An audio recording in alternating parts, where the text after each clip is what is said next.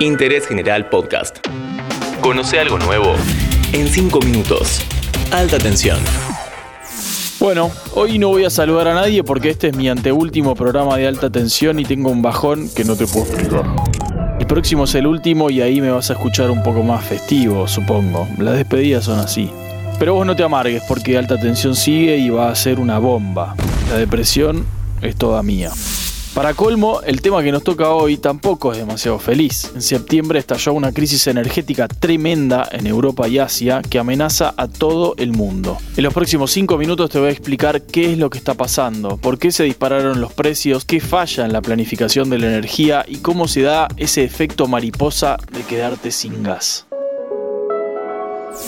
Soy Tomás Rodríguez Sanzorena y estás escuchando un nuevo podcast de interés general sobre energía. Este podcast es presentado por Alpes Energy, innovación y vanguardia al servicio de la industria. Conoce más acerca de esta joven compañía en alpesenergy.com. Las crisis energéticas suelen aparecer en invierno o en verano. Es muy raro que la cosa se descontrole en temporada baja. Pero en la previa del invierno del hemisferio norte, la situación se fue de mambo. ¿Qué pasó? Los precios de la energía subieron a niveles que no veíamos hace décadas. Las tarifas eléctricas en España, Francia o Alemania se fueron a las nubes. El precio más delicado es el del gas natural licuado, o GNL, que pasó de 2 dólares por millón de BTU a principios de 2021 a más de 30 dólares en septiembre. El GNL se vende en barcos y si bien no es el principal combustible de la mayoría de los países, estos precios indican que falta mucha energía y que se están matando por cubrirse frente a la llegada del invierno. En Europa pasaron tres cosas claves. Por un lado, en el verano hubo mucha más demanda de energía que la que se preveía por la recuperación de la pandemia y algunos países como Gran Bretaña o Alemania vaciaron sus stocks para alimentar industrias y para consumo doméstico. Por otra parte, hubo muy poco viento en el mar del Norte, que es donde están los parques eólicos más importantes de Europa, y como las renovables tienen cada vez más relevancia, esa falla empujó la demanda de más gas y más carbón. En tercer lugar, Rusia decidió mandar a Europa menos gas que el previsto en su gasoducto Nord Stream, justamente para no quedarse sin gas ellos mismos. Por eso lo viste y lo vas a seguir viendo a Vladimir Putin como uno de los hombres del momento.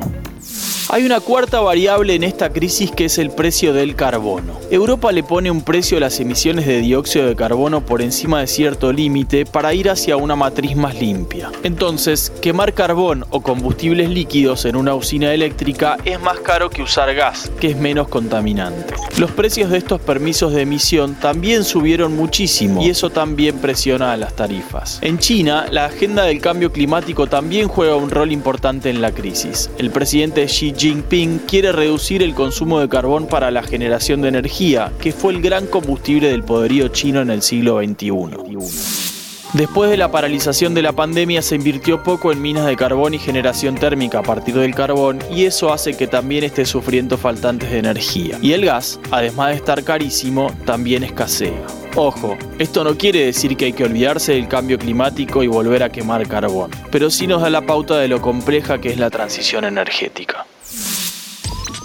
China es el mayor importador de gas del mundo. Ante la crisis, muchos gobiernos provinciales de China empezaron a racionalizar el consumo de energía. Eso podría hacer que se reduzca la producción de acero y aluminio, por ejemplo, que son actividades muy intensivas en el uso de energía. Sin esos materiales se puede agravar todavía más la escasez de chips, que son fundamentales en la recuperación post pandemia.